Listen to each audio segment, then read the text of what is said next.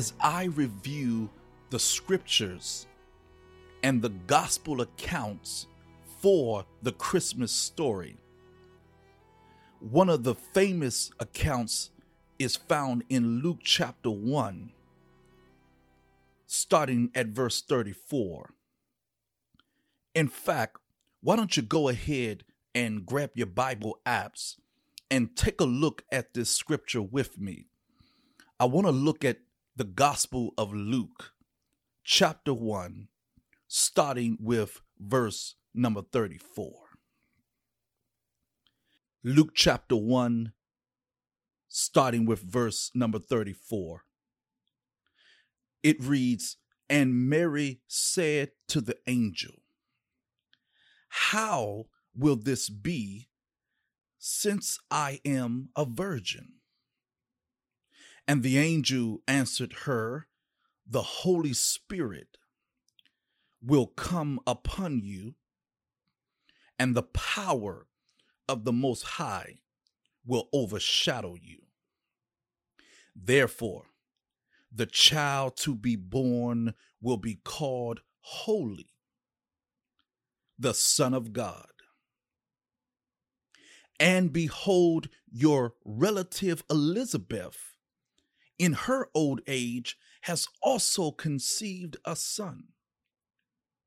And this is the sixth month with her who was called barren. For nothing will be impossible with God. Now, this last verse is the verse I need you to zoom into, verse number 38. And Mary said, Behold, I am the servant of the Lord. Let it be to me according to your word. And the angel departed from her. Let's pray. God, we know that you are shadowing over us throughout this entire Christmas season this month of December where we pause as a nation and we think about what happened in that little town called Bethlehem. God, I'm praying right now that many of the listeners that are listening to this podcast episode will be encouraged in their hearts and in their minds to disregard all troubles, all manner of issues, and think about how you came to the earth over 2,000 years ago to save the world. Let us focus on that now. Help us as we revisit your word. Bless now all the listeners under the sound of my voice of this episode. It is in the mighty name of Jesus that I pray. Amen. Now, as I look back through this scripture and this text, I can't help but to realize the character role in which Mary played in the birth of Jesus. Oftentimes, we see the stories of the manger scene such as the great nativity story, how was it that Mary even began to end up at a stable where she's giving birth to her child whose name was Jesus? Mary, yes, was the earthly mother of Jesus, but clearly according to the Gospel of Luke, starting with verse number 34 of chapter 1, Luke tells us Mary was chosen by God to be the earthly mother of Jesus. That is clear in these verses by the message that the angel of the Lord came and told her. She had no idea that this was going to happen. And as we see in the verses after verse number 34, we see Mary even asking the angel, How can this be? And Mary had to ask this question for two reasons. One, because we know that Mary was a virgin. She was engaged to a man, but they had not actually gone through the marriage ceremony and gone through the conventional stages of a married couple. She had no intimacy with Joseph at this time. She was a virgin. And secondly, she's asking this question because if Joseph and the rest of the people of the town was to see her pregnant before the marriage took place, that would have caused an uproar. you all are familiar with the laws of marriage and and and especially during this biblical time this would have given grounds for mary to be seen as an adulterer to be seen as a fornicator and clearly under the law of moses she would have suffered the persecution of being killed all of this is going through Mary's mind, and Mary is really trying to grasp and understand how this is going to happen. And that is why verse number 38 is so important to note and to understand. Verse number 38 gives Mary's response to this message and to this mission and to this plan to carry out the birth of Jesus. Look at Mary's response in verse number 38. Mary said, Behold, I am the servant of the Lord. Dear listeners, you have to do a word study at this point. I would encourage you to do a Greek word study on the phrase servant of the Lord. Now, you know, in order to do a real inductive study or a lexology study, as we say in seminary, you want to get a Bible concordance and you want to make sure that you have a Greek lexicon. Now, to do things a little simpler than how we've had to do it in Bible college, I would highly suggest for every listener to go to BibleHub.com and you'll find that in your Google search er, uh, search engine. BibleHub.com or BibleGateway.com is a software that will allow you to do a in-depth word study all at the same time.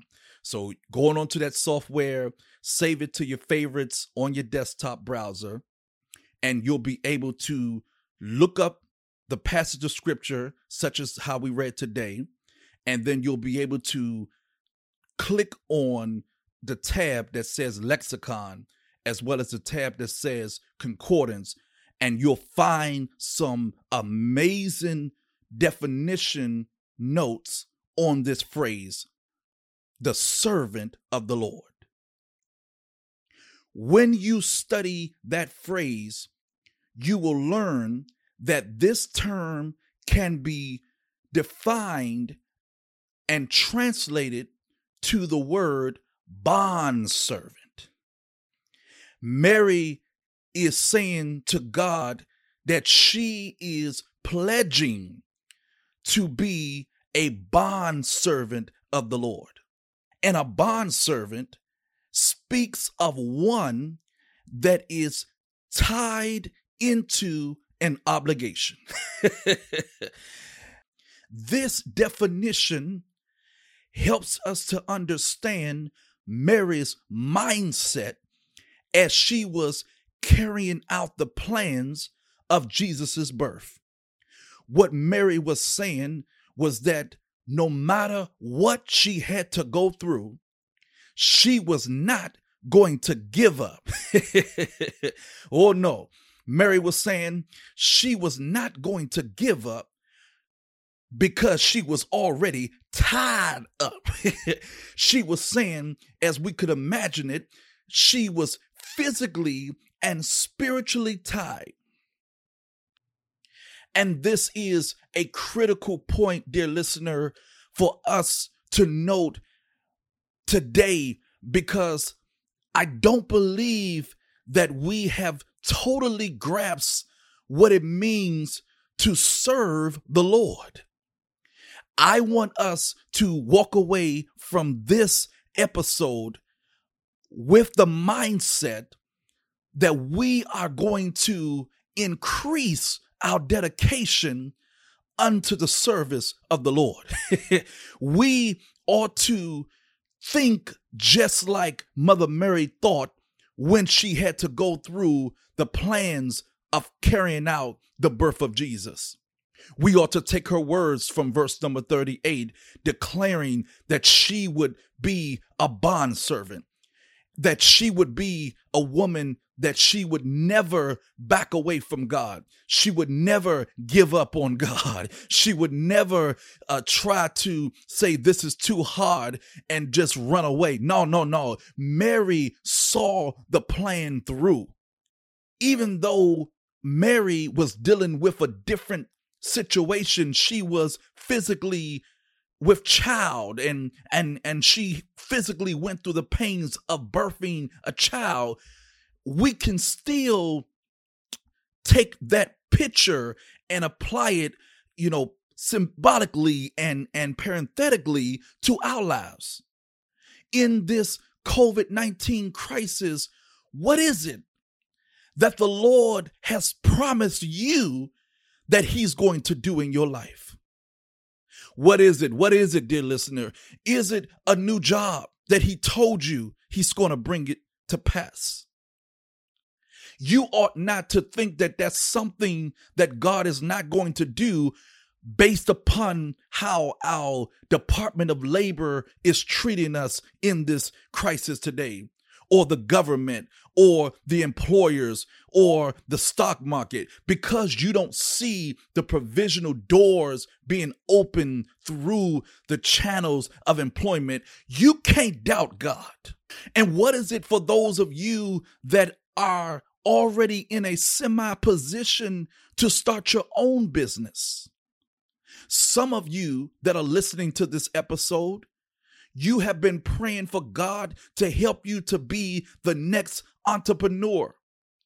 You've been praying for God to help you to step away from corporate businesses and to go ahead and start your own online stores and your own LLCs. Why are you now in this doubting stage? I have to encourage you here that Mary didn't give up. She literally took the definition of being a bondservant as one that has to stay committed. You and I today, dear listener, we have to stay committed, and we have to believe God in every promise that He made. Because just like Mary and Joseph, we too may go through some inconveniences. We too may receive lack of hospitality. We too might have some folk that will not come with us on the journey. They will not support us. Friends are going to turn their back on us. They're not going to respond to our text messages. We're going to go through those experiences. However, going through the experience does not mean that God has forsaken us going through the experience is a part of the plan. It's a part of our role that we've got to play. And so, in closing, I want to first of all wish you a Merry Christmas as well as a blessed New Year. But I want you to take courage from this gospel story now that we have reviewed the scriptures and the key verses that tells us a little bit more about who Mother Mary was. We know that we are not obligated to say prayers unto Mary. We ought not construed our view of who she was and what role she played. We are to simply thank God for her and thank God for choosing her. But ultimately, we are supposed to thank God for her example of being a bond servant. I pray that as you strengthen your own life and you go through the next chapter of your life, and we get prepared to bring in a new year, we will declare, just like Mother Mary, I am a bond servant of the Lord.